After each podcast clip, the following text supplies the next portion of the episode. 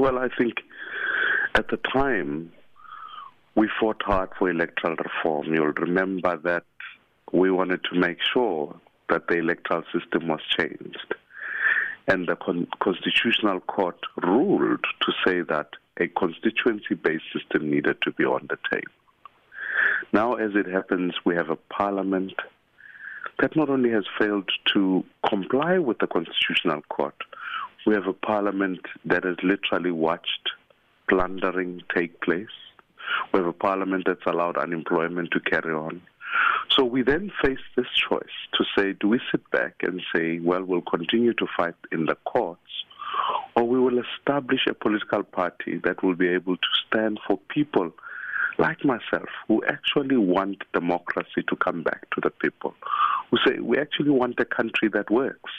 Because all of us, you and I are having this conversation at this point, we're at stage five load shedding. Yet we have a parliament, we have people that we voted for, we've elected, who are sitting and not doing anything. So, in my view, we need to bring change, and that's why the establishment of this political party is because the people of this country are saying, Mmusi, we cannot sit on the by side and watch this country go the route it is going. Do you have a name for the political party already?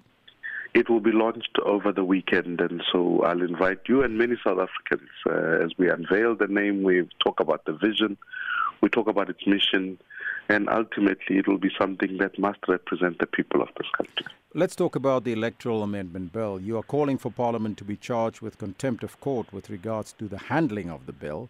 So, what part of the proposed bill are you now happy with, and, and would you say that Parliament is purposely perhaps trying to sabotage the independent candidates such as yourself? I think Parliament has become is complying maliciously with the with the, with the court. All it seeks to do is just to make minor adjustments, what they call the minimalist approach. They've delayed in terms of time for public consultation. They've gone out of their way to say when they do, the registration of an independent will take too long. Uh, when I say take too long, it will be too expensive. It requires too many signatures. Vis-a-vis a political party, which needs a few signatures and, and a few amount of money. And then when the votes are tallied, an independent needs 80,000 votes, whilst a political party to get two seats or can get just about 50,000. So, frankly, Parliament has not done the job it was meant to do. Parliament has failed to make sure our democracy works. If we are all willing to be honest with ourselves, our people, our citizens, uh, the people of this country are observers to the democratic process. In fact, in many instances, they sit at home and they realize they no one is representing them. A hospital could burn down, and no one is going to speak on their behalf. So when you fail to change the laws to make sure that democracy comes back to the people, I can assure you, if we do not get this right, the people of this country will take to the streets and revolt against this government because simply they realize that they have their politi- political parties as they have them now take power from them and simply do not actually honor the commitments they make to the people. So, you have also laid the blame for the delay of this bill at the feet of the Independent Electoral Commission.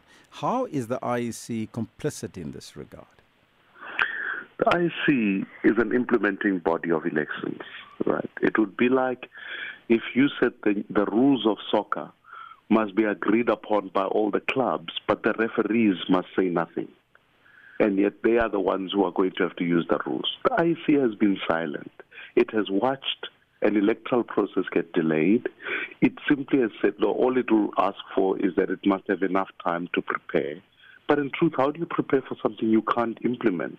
For if it says at this point in time that uh, for example, it has failed, the constituencies are only provincial governments, then all you're going to end up with is a scenario where you have candidates sitting in provinces with long ballot lists, tallies that you cannot calculate, and ultimately an election that cannot be free and fair. Mm. The IEC needed to be an active respondent in this matter.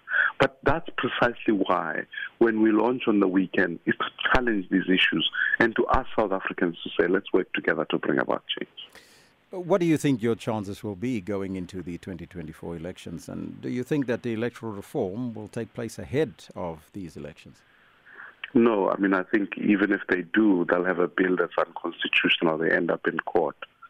Uh, we feel our opportunity is big. I think our people in this country are tired. They want change.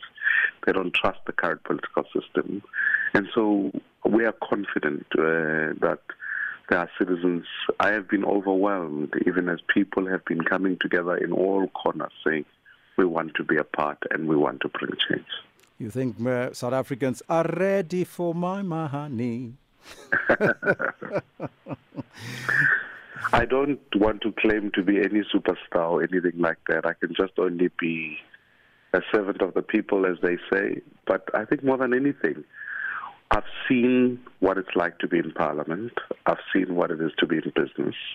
I've seen what society and civic organizations look like as I've traveled in the 2021 elections. So this last number of years has given me an opportunity to really assess the lay of the land and understand partly what South Africans want and to work with them to crafting their solutions. So I think eh, let's do it together. Let's work with the people.